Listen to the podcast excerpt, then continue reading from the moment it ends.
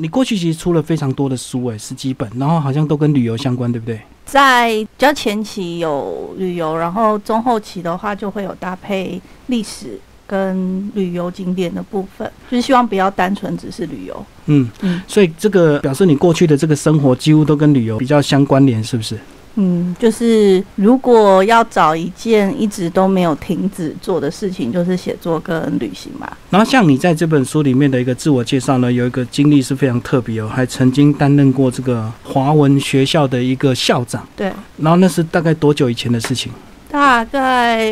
呃，将快十年前吧。对，到马来西亚的华文独立中学，那是他们的民办学校，因为政府有呃政府中学，然后是有教华文，但是如果是华人民办的，就是华文独立中学。马来西亚有六十间这样的学校，所以民办学校他找校长就比较弹性，就对了。其实也没有哎，我的签证还蛮难申请的。不过因为我去的地方是偏乡啊，是东马的沙劳越州的偏乡，山山上的一个小镇，所以师资什么都很缺乏。然后因为钱也很少，所以当地人也不太愿意去 贡献心力。所以就是半自工的心态，就对。对，其实就是奉献华教的这种心情。嗯嗯，好，这是你这个呃你在资历上一个非常特别的一个经验哦。那今天呢，主要是来聊你最新的这本书，用电影说印度。呃，那其实我们大家对印度电影好像是这几年才比较认识，对不对？就从三个傻瓜一直到最近什么冠军女儿这样子。那你十几年前怎么会就开始爱上印度电影？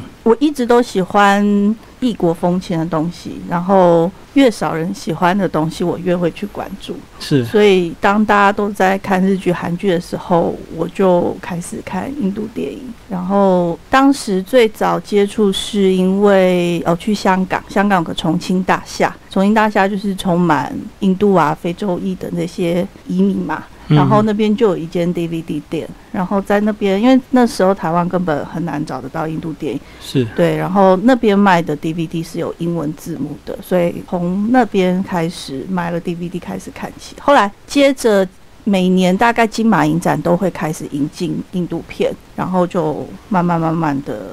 从买 DVD 啊，然后追影展。然后有一些是电视上会播，但是其实没有什么广告。然后反正有机会就看这样子。嗯嗯嗯。那你看大概是呃从什么时候开始，我们台湾才对这个印度电影大概才有比较认识，甚至这个一些商业的这个戏院开始把它引进来？嗯，这个应该一切要感谢阿米尔克安这个演员，因为他大概就是从《三个傻瓜》呃，在那一段《三个傻瓜》大概是二零零八、二零零九那时候的电影嘛。其实，在更早两年有一部叫《心中的小》。星星那一片在教育界就是回响蛮大的，可是可能是因为教育的议题，然后跟这个议题比较没有那么直接关系的民众，可能还没有非常关注那一片。然后一直到三个傻瓜，对，然后之后因为就变成阿米尔的电影几乎都有办法，就是每一年到每两年都有办法，就是引进到台湾商业上映。因为印度电影其实有一点不顺利，在台湾，因为它的片长比较长，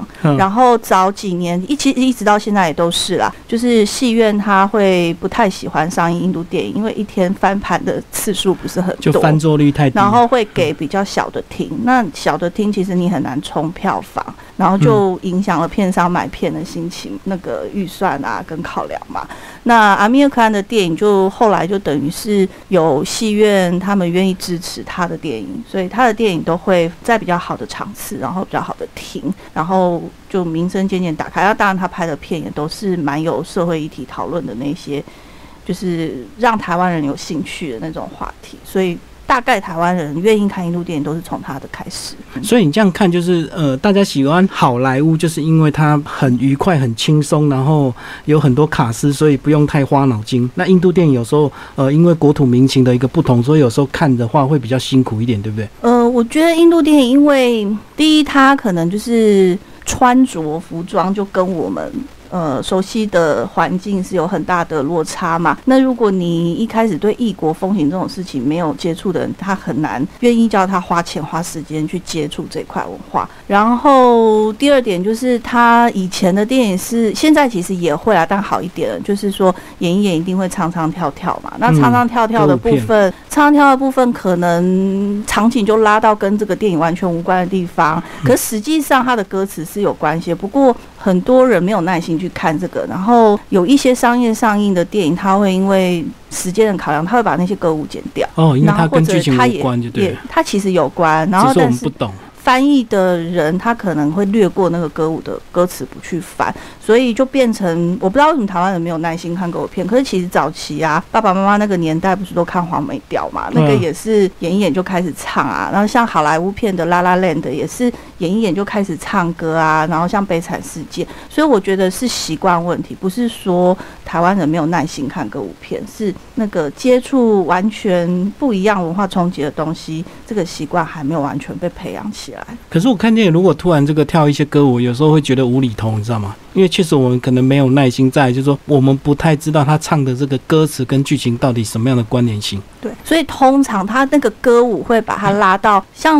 印度电影蛮有钱的，就不管宝莱坞、康莱坞什么的，那他们会去拉外景到，比如说金字塔、杜拜啊、纳米比亚沙漠啊。我觉得其实你就保持着看风景的心情。我觉得也也 OK 啊，因为他们出外景的地方是一般华人电影界或华人戏剧界不太会花钱花那么多钱去那些地方拍片的，然后就当做看风景嘛。看旅游节目，看漂亮的衣服这样子。然后你这个接触印度电影这么久，这个最近才动笔去把这些一些新的整理起来哦。那是应该更早之前就有这样的一个想法吧？只是这个主要就是市场考量啊。因为其实我很久以前就想写印度的东西，不过台湾早几年对印度就是看印度电影的人没有那么多。然后你说要用这个主题，其实出版社也会直接的市场考量嘛。然后再来早几年的印度作品偏。恒河啊，然后那种穷游路线啊，或者是洗涤心灵那种比较佛陀的那种，对对对，或者朝圣路线那一种。会比较多市场，那因为我想写的东西不是这方面的，所以就只好等天时地利人和，然后现在终于等到这个机会。而且确实啊，你从很多这个文化、这个呃他们的生活风土民情开始切入电影，可是很多电影如果我们的读者没有看过的话，他认同感就很低，因为他完全不知道这部电影的剧情到底是什么。所以我尽量在里面挑的电影是台湾。呃，合法的网络影音平台啊，或者是有上映过的，或者是 DVD 或电视有播过，我尽量是找这些电影。那我希望，呃，如果会对这本书有兴趣的朋友，应该是已经看过几部片，那可能都是阿米尔的电影。是啊，那就是说，能够透过这本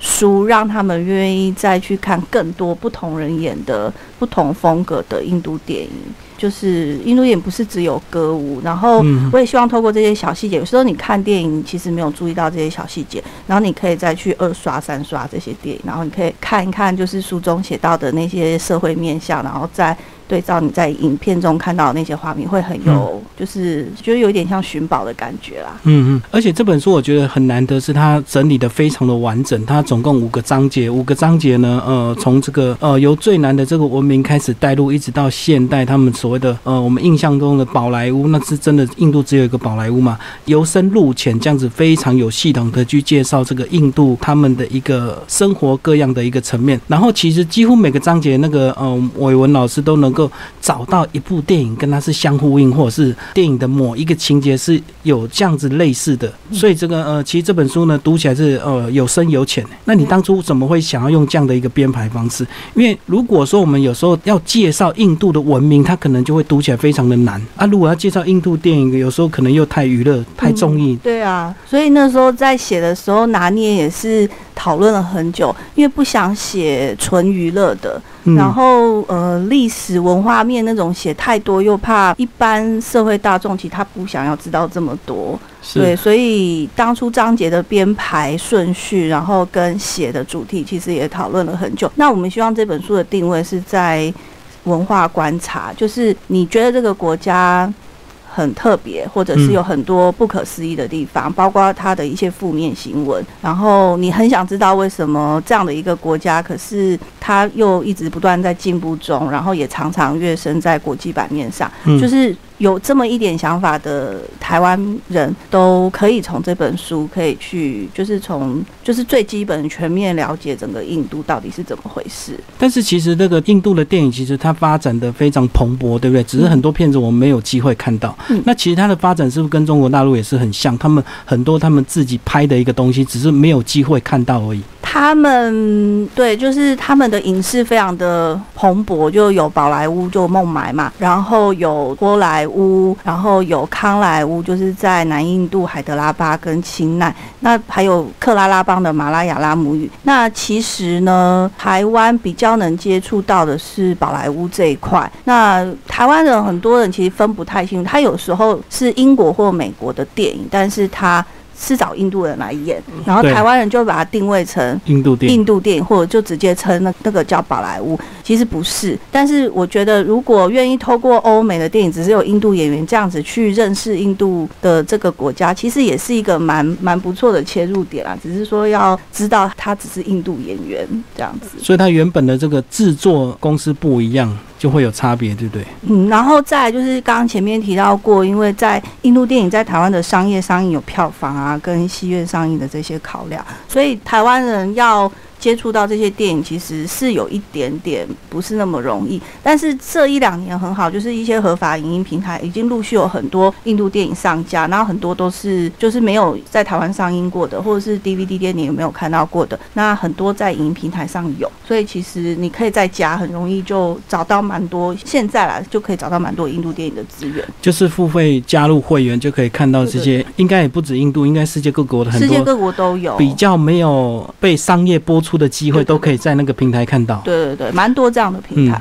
嗯而且我知道这个反而真正这个商业卖的好的，他不会授权给这些影音平台播，因为他们会自己，他还有很高的一个商业价值，自己去出 DVD 这样。对对对，他过下片之后，过一段时间还是会啦。就热门的像什么《我和我的关居女儿》啊，然后隐藏大明星啊什么这些，其实那些影音平台现在也都看得到了啦。嗯嗯嗯对对，就是时效上会比较慢一点，就对。嗯嗯嗯，那、如果你要急的话，只好去院线看这样子。院线的话，目前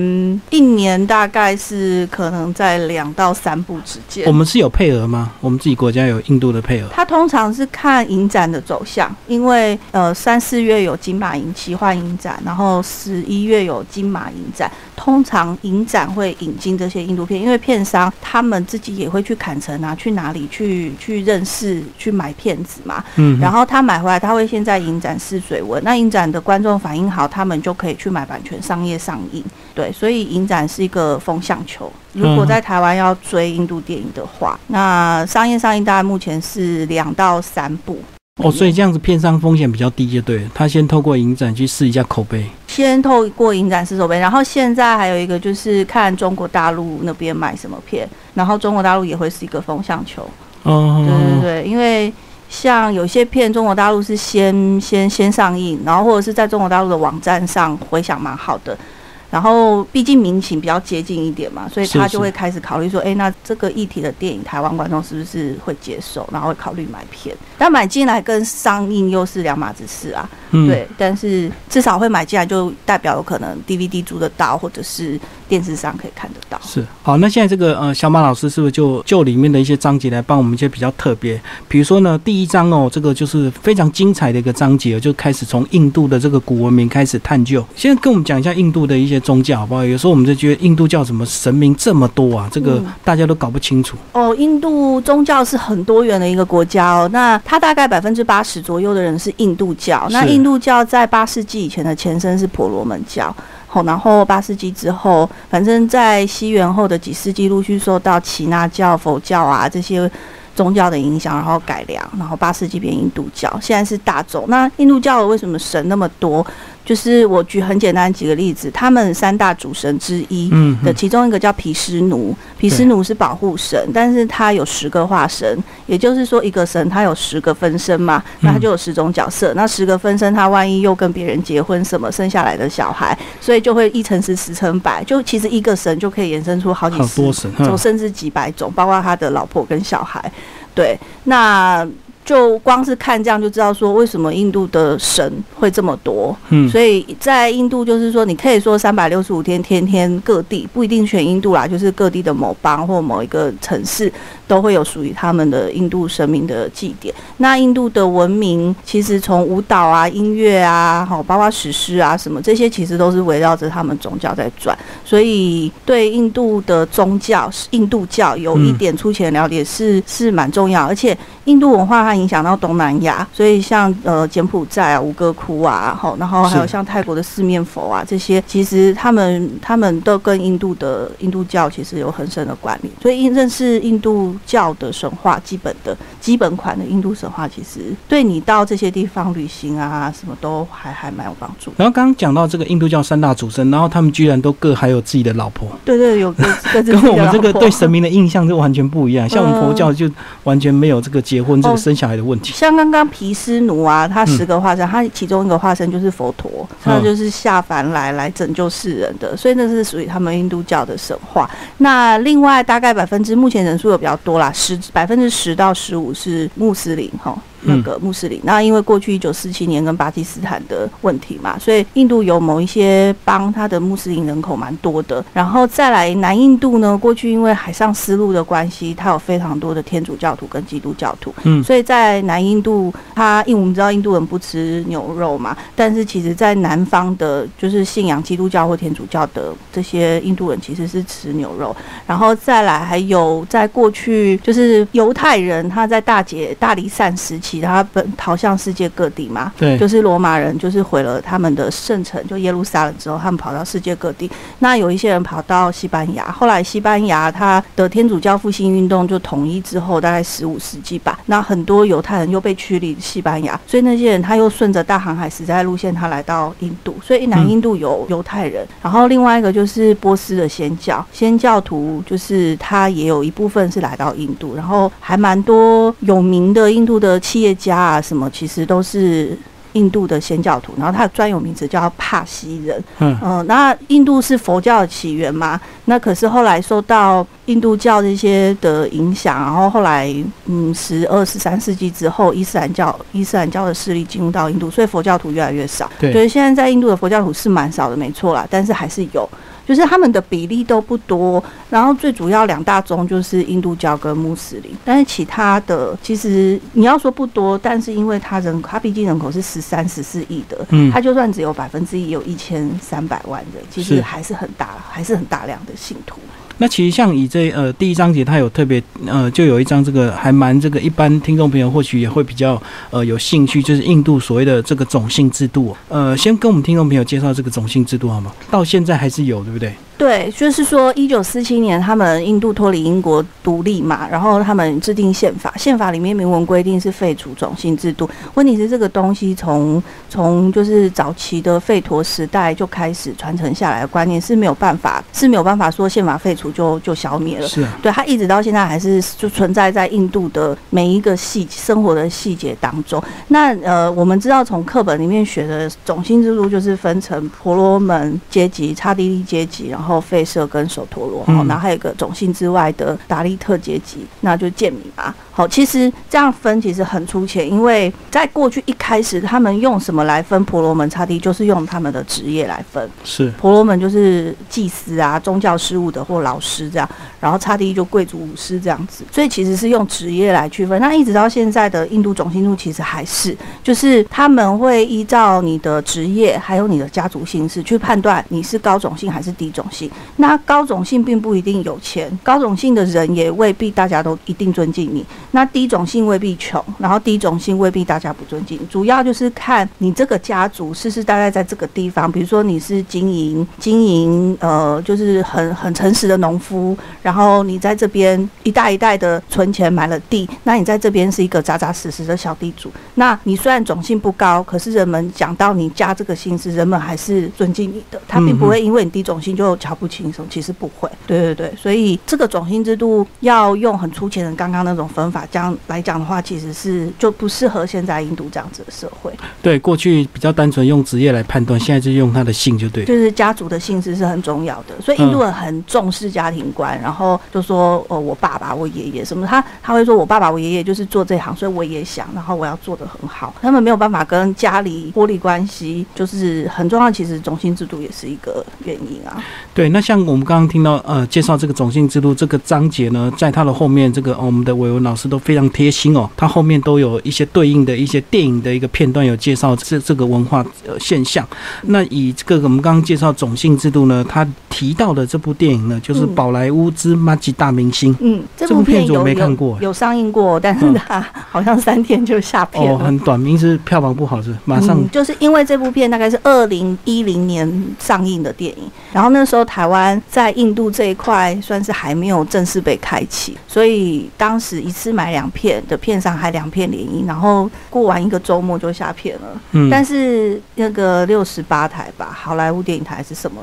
久久会播一次。所以你讲三天应该就是礼拜五上映，礼拜六、礼拜天，然后礼拜一对啊，对啊，就是这样子啊。所以以我们就是喜欢印度电影的人，真的，因为我们怕它很快下片，所以我们非要在上映的赶快支持。而且通常只有台北的戏院有。哦，中南部还不桃园还都没有，像我家住桃桃园还都没有，然后新竹、台中什么这些都更不可能。嗯，然后现在可以效应这么好，就是刚刚说那阿米尔电影，它桃园以南都还会有，就是戏院可以上映，就是说全台湾有更多人可以看。早期真的没有，就是台北的固定几家戏院会上映而已。嗯。然后我们就要一刷二刷，就是第二周他还在，我们又要再去冲票房，因为我们想要让戏院知道说还是有人会买票看这些电影。所以你还会自己干好几遍，为了对啊，我还会就是拉拢拉自己的亲朋好友，然后我最高纪录是六刷吧，就是不同的人，然后都带来台北，因为桃园以南都都没有演，都带来台北看六刷。不过现在好一点，现在有所谓的包场这样的一个制度，所以这个呃，如果有心要推广的话，你自己就可以包一场，然后两三百人号召这样。包场又有一点麻烦，就是你自己要先垫钱，你要买那些票，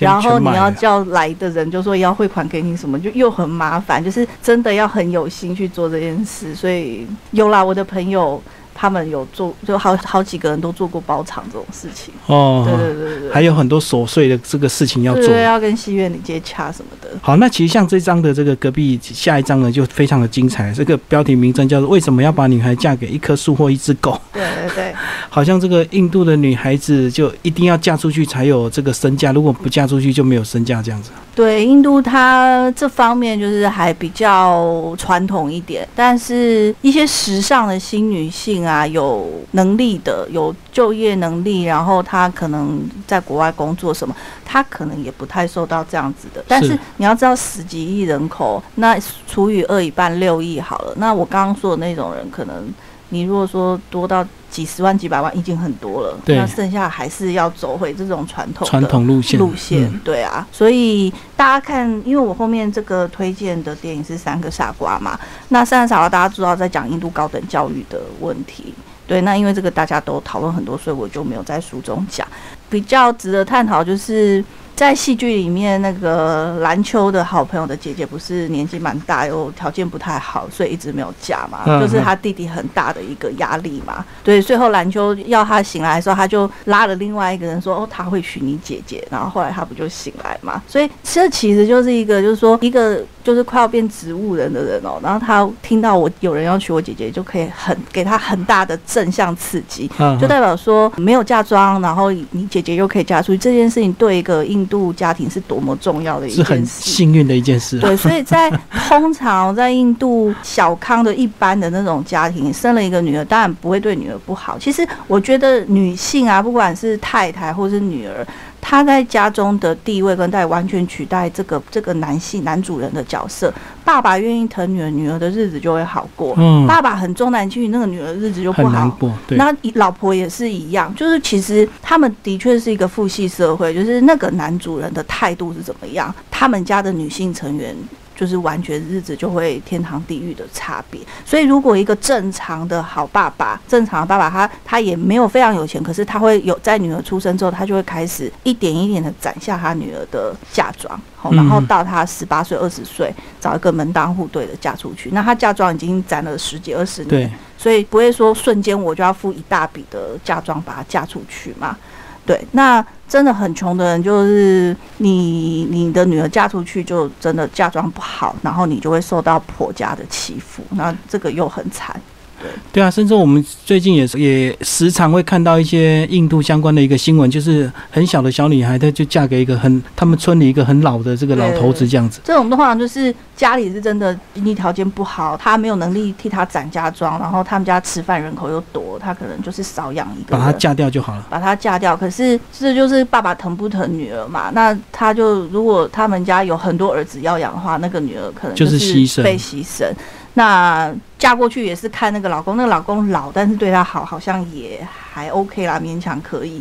对啊，所以完全就是取决男主人。那因此呢，在书中就有讲说啊，为什么她要嫁给一棵树或一只狗？对，也就是说，其实这是保护一个人的方法。好，我知道我家没钱，然后我女儿嫁过去会受欺负，那。可是我女儿永远不嫁人，也会在村子里会被随意被欺负。比如说，呃，上厕所啊或干嘛，人家有机可乘，她可能就是牺牲者。那我为了要保护她的贞洁或什么，让她在村子里比较能够抬头挺胸做，那我把她嫁给一颗是一颗石头，有神性的石头或有神性的树这样子。好，那人家至少信就说，哎，他他是有这个身份，不，我不会随意侵犯他。其实换个角度来讲，这是一个保护的作用啦。那当然，印度很多人是很迷信的，就跟我们说说，哎，今天一周运势今天适合穿红色啊，穿金色什么的。那他们也是很相信占星家说什么什么，所以他们就说，哎，如果你你要婚姻幸福的话。你就要先嫁给一棵树，是，然后你再跟真的人结婚，你的婚姻才会幸福。这其实就是就类似我们算命的说，你这一生不要吃牛肉，你就会考试比较顺利什么之类，就是其实是一样的。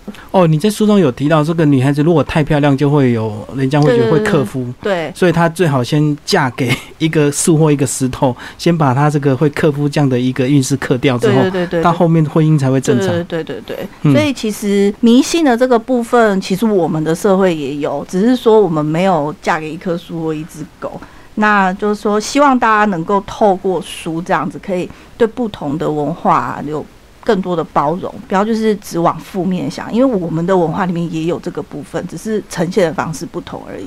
对，那刚刚我们聊到这个呃，印度女性还蛮这个呃，在印度一个传统的一个这样的一个制度下面，其实他们还活得蛮辛苦的。那为什么他们没有发展出像东南亚很多这个泰国、越南这样的越南新娘，然后是嫁到一些其他比较好的国家，也能够帮助他们自己的一个家庭，然后也比较不会被欺负？这个我觉得印度人出国这件事不是很容易耶。哦，是哦。对，然后印度因为他们重男轻女，所以男女比例也悬殊，然后。基本上，他们国内就有很多娶不到老婆的男性了吧？那以人口比例来讲的话，加上他们出国一点都不容易。他们就算是有良好工作，什么人也不像我们，就是说你随便你想要去哪里都去哪里。他们的这个习惯，其实这方面跟我们不太一样。然后国家人口又多，然后你看像住农村，他们甚至连办护照都很困难。嗯，所以你说要他呃，就像越南呃新娘这样出口。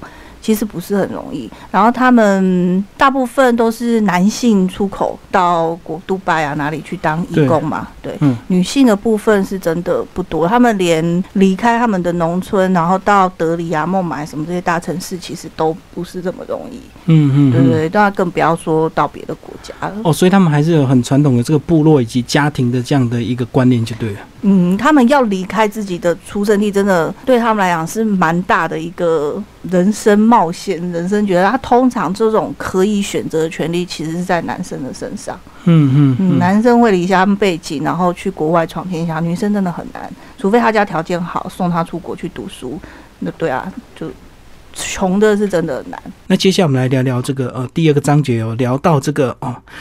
原来大家对印度有一些呃刻板印象，呃，是不是请伟文来帮我们介绍一下印度的一些大家比较难理解的一个刻板印象，好不好？难理解的刻板印象，嗯，我想每次他要上新闻版面的话，大概都是比如说。女性的治安问题，就是呃一些欧美国家到那边自助旅行，然后被强暴这样之类的，就也不一定欧美，就是他们印度女性在当地也是，嗯哈是对，然后或者是他们火车好像都永远挤满人啊，然后印度火车是不是不准时啊？大概这些是刻板印象啊。对，那如果以女性治安问题来讲的话，当然。我们外国观光客去那边，你因为我刚刚有说，其实他们的女性大部分都是在家里的，他们其实也不会在外面随便乱晃，不是像我们这样就是这么自由。其实台湾其实算是蛮开放然后自由的一个社会，那他们其实没有，所以再加上我们这样子的面孔对他们来讲是新鲜的，所以你被他们行注视里啊。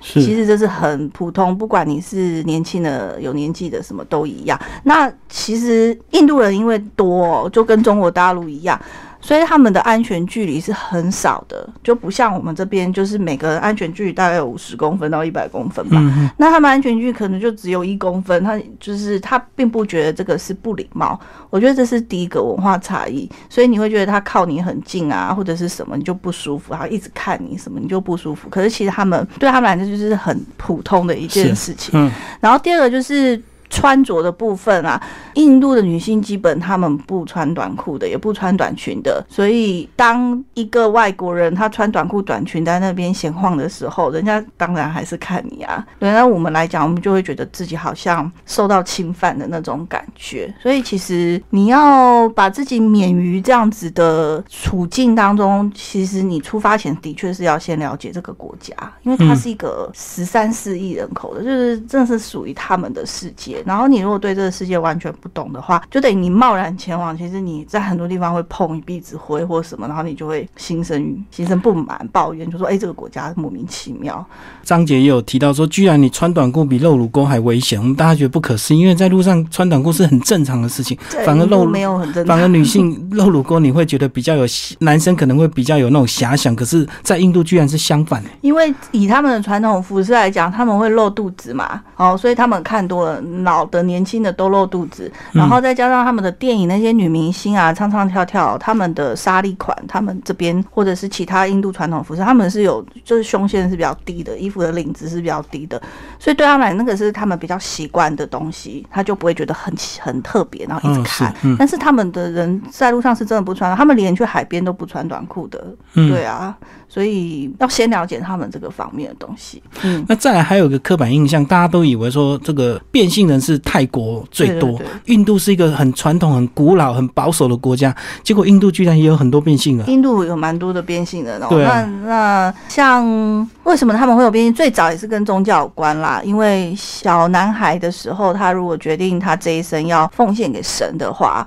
他要服侍神的话，他就会。他就会加入他们所谓的变性人的那个团体，然后他就要跟原生家庭切断关系，然后就在他们自成一格的那种家庭当中。然后最开始是因为宗教的元素，那后来的话，渐渐渐，但是有一些变质啊，就是说会跟一些性交易啊，或者是毒品、毒品啊这些有关。但是因为这个是走偏了的人，但正常来讲，他们也还是希望变性人能有属于就是社会对他们的尊重。所以其实现在。也有蛮多变性人的团体为他们的权利在发声，然后也有就是有成功例子，说印度有选举选出一个变性人当当县长，大概县长这样子，所以其实都有啦。那变性人口他们在电影里面比较常看到的画面是结婚的时候，变性人会成群结队到。那个节喜庆的，就办喜事的那里去祝福、唱歌、跳舞祝福，然后主人会塞钱给他们，然后把他们请走。是是，因为如果你不给他们钱，他们就会就是会诅咒你。然后这个对他们来讲因为他迷信啊，然后他就会觉得触眉头。所以这个是他们变性人赚钱的方法啊，比较容易出现在电影当中。哦，就是如你家有喜庆，他是成群结队去跟你。凑热闹，那你就花钱打吧。对，然后你为了避免触眉头，因为他们会骂你。如果你他祝福了你，你又不给他钱，他是会骂你的，你就怕触眉头，你就会塞钱，然后请他们快点离开。哦，所以这也是他们过去这个呃宗教这个当初变性人一开始是有点法力的，所以才会很多人这个会去变成变性人。哦，因为在他们印度神话里面，就是有其中有一段神话，就是呃罗摩王子在。就是离开他的王国，然后到外面去流浪，去就是修炼他的人生的时候，就是有一个不离不弃的人一直陪着他，那个人就是一个变性变性人。所以在他们神话里面，变性人其实是蛮忠诚的，然后也是就是像你刚刚讲，就是说有一些法力加持的这种形象。所以以前他们对变性人是就是。又有点害怕，然后又可能就会供养他们这样，对对对对对，所以才会有这么多人会去当变性人。嗯，呃，有一些后来当然也是因为家庭可能经济条件因素啦，有些也是不得已的啦。嗯，其实这个章节讲到有这个十，总共分为十篇啦，有对印度的一个十个刻板印象。那还有一个比较特别，是印度到底有多少官方语言？居然连官方语言就有二十二种，大家都以为印度就是印度语跟英文两种而已啊。哦，它的官方语言非常非常多，所以它钞票上有十五种写法。嗯，对，十五种语言的写法就对，让人家知道。对对对，那这二十二种是官方，所以官方没没有官方语言之列的，其实有就是可能有上百种这么多。那刚刚我们说印度电影分宝莱坞，就是你刚刚讲的北印度语。对。然后呢，像巴基斯坦克什米尔那边讲乌尔都语，就是跟波斯受到波斯文化影响。然后我们刚刚前面讲的有康莱坞讲淡米尔语。然后那个波莱乌讲泰卢固语，嗯，对，所以其实每一种语言，他们至少都有五千万至一亿人口之间的使用量，是是非常庞大的。所以可能这个两个印度人遇在一起，他们彼此还不一定能沟通，就是会有这样情形。两个不同语言的印度人在一起会讲英文，但一个印度人他不会只讲一种语言，通常一个印度人会讲二至三种。不同地方的，就是官方语言这这之列的，大概会有二至三种一个印度，就是他们这样的一个环境。对，那再来呃，如果讲到第三个章节，就听众朋友可能会比较有兴趣，就讲到印度印度的一些美食啊，一些文化，呃，然后一样用很多的电影去把它这个带入。里面还蛮常提到这个奶茶，这个为什么印度人那么爱喝奶茶？印度的牛其实很多，然后他们喝牛奶不像我们去超市买这种这样，他们喝牛奶就是真的是当天现挤的，然后会有专门卖牛奶的人，就是去附近的那种他的区域去卖牛奶，然后家庭主妇就是每天买他们今天要喝的量。然后就煮奶茶，所以他们的乳制品是蛮丰富的一个国家。然后再加上印度本身产茶嘛，茶叶嘛，所以奶茶就变成他们日常的饮品。就是有好的牛奶跟好的茶叶，就很自然。对啊，就会加在一起啊。然后就从早喝到晚这样。然后他们喝的是那个甜度嘞？喝哦，他们都喜欢喝很甜、很甜的。不过我有试过印度奶茶不加糖，的确没有那么好喝。哦，确实就是要靠甜味来提，嗯，因为他们有加香料嘛，嗯，那我们如果在台湾，我们习惯喝无糖的什么，其实还真的没有那么好喝，对，嗯，要传真正的印度味，就是要加糖啊，加很多糖。嗯，那接下来里面还有讲到一个呃非常特别的一个甜点哦，叫拉杜。然后呢，这个章节介绍的是这个舅舅蔡英文哦。这部电影还蛮好看的哦，那是不是也帮我们介绍一下它里面的这个甜点好不好？哦，这个电影呢，大家会关注在一个女性学英文，然后找回自信，然后爱自己的这种嘛。对，但但是她在里面的角色就是说，她很会做一个拉杜的这个甜点，然后她老公有一。句就是让她觉得自己被贬低的一句话，说哦，她生来就是为了做拉肚的。然后每次那个女主角听到这个，她就觉得她老公在酸她，就对，不太开心，因为她觉得她的价值不仅仅只是做这个。那拉杜呢，就是印度宗教里面有一个神叫猴神哈努曼，这是蛮蛮有名的一个神。因为刚讲的那个皮斯努那个罗摩王子啊，罗摩王子是皮斯努的其中一个化身。那他就是他的老婆被恶魔掳走了，然后呢，他要去打恶魔，然后把老婆救回来。在这个过程当中，猴神哈努曼就是很忠诚的陪着他，然后去做这件事。所以印度人蛮喜欢这个猴神的。对，那猴神他最喜欢吃甜点，所以印度人只要印度人为什么那么多各式各样甜点，而且都非常的甜，就是他们在不同的神的不同祭典，他们都要准备各式各样的甜点去祭神，所以造就他们的甜点其实蛮蛮五花八门的。然后讲到这个不同的神喜欢不同的甜点，那自然这个还有一个章节就介绍到印度有很多的这个节庆，对不对？对。好，那呃，老师来帮我们介绍一些印度比较重大的一个节庆，好不好？重大节庆，我不知道，像嗯，如果有接触印度电影的朋友，应该会听过《宝莱坞生死恋》这部片吧？嗯，它的大概是二零零二年的印度电影。那《宝莱坞生死恋》，我记得很久很久以前哦，林志玲她在金马奖的时候，她有穿过。他有表演过一次印度舞，他跳的就是《宝莱坞生死恋》的其中一个很著名的桥段。然后那个桥段在电影里面设定就是杜尔加女神节。那这个女神她其实就是刚刚说三大主神嘛，那杜尔加女神其实就是其中其中那个湿婆神的老婆。然后湿婆神的老婆。有好几种形象啊，每种形象有不同名字，所以这是他比较刚烈的那种形象。那反正就是在庆祝这个女神节，所以在印度各地庆祝这个女神的节日，其实名称也不一样。刚刚说的这个杜尔加女神节是在加尔各答那个地方，嗯嗯对，在西蒙加拉那边。那它在其他的省份其实又不叫杜尔加女神节，在比如说古吉拉特什么那里，它是叫九叶节什么。嗯，对，所以就是说，又回到刚刚一开始前面讲说。印度的宗教感觉大家觉得很难懂又很复杂，对，就是因为它一个神有很多种形象，就有不同的名字，嗯，对，然后分别有个他们这个形象的故事，所以你光一个人你就要背可能三四种故事就很难。然后再来就是印度太大了，所以它不同的邦或者什么祭拜这个神，它的节日的名称也不一样，嗯，是它不像我们什么，比如说天公生或者是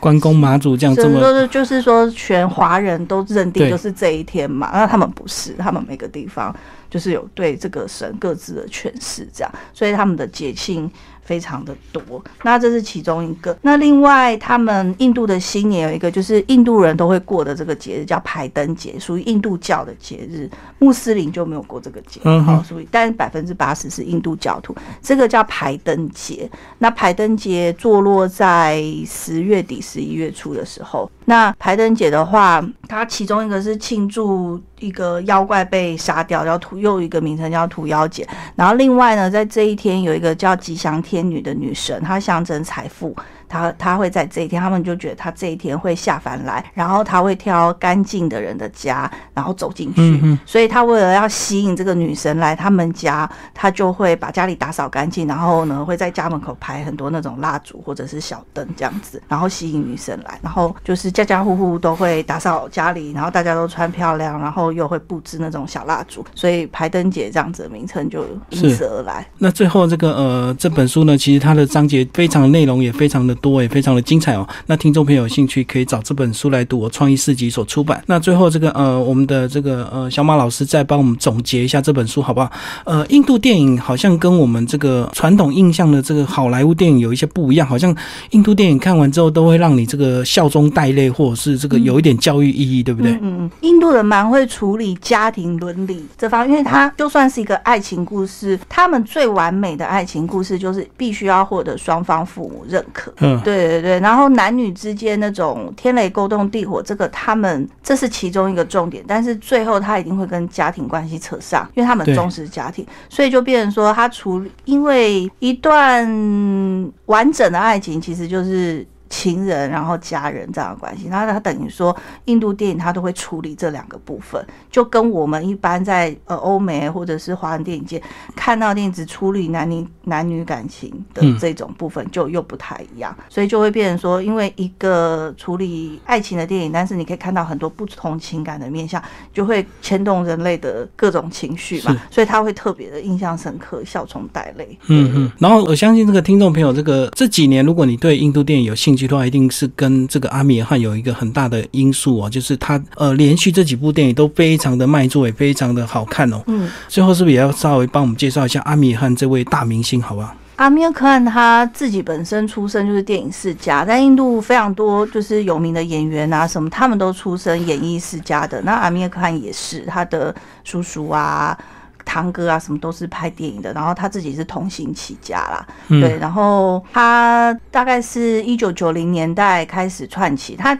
其实出道一九九零年代初期啦，就是当童星的时间不算，他长大以后开始又重新回到电影界，那真正让他。成名的电影是差不多一九九八年前后，然后有一个拳打打拳击的吧，还是摔跤的，就是那个电影，然后让他重新就是变成卖座的，然后大概在那两年他又得了印度的影帝奖什么，所以他跟。另外两位，因为他们都是穆斯林，他们名字后面是可汗嘛，哦，阿米尔汗嘛，那英文是可汗 K H A N。那另外有个沙鲁可汗，沙鲁可汗，还有一个沙勒曼可汗，就是。沙尔曼汗，他们三个三 K 啊，同年同一年出生的，都是穆斯林，然后都在一九九零年代串起，然后他们三位就是一直从那个时候一直红到现在。那阿米尔的话，他是自己在二十一世纪初期，就是大概二零零二二零零四年的时候，他开始就开始爱惜羽毛。他大概一年只有一部片，然后他早年自己就是有呃有拍了一部电影叫《荣耀之翼》，然后那一年有被提名，就是印度的。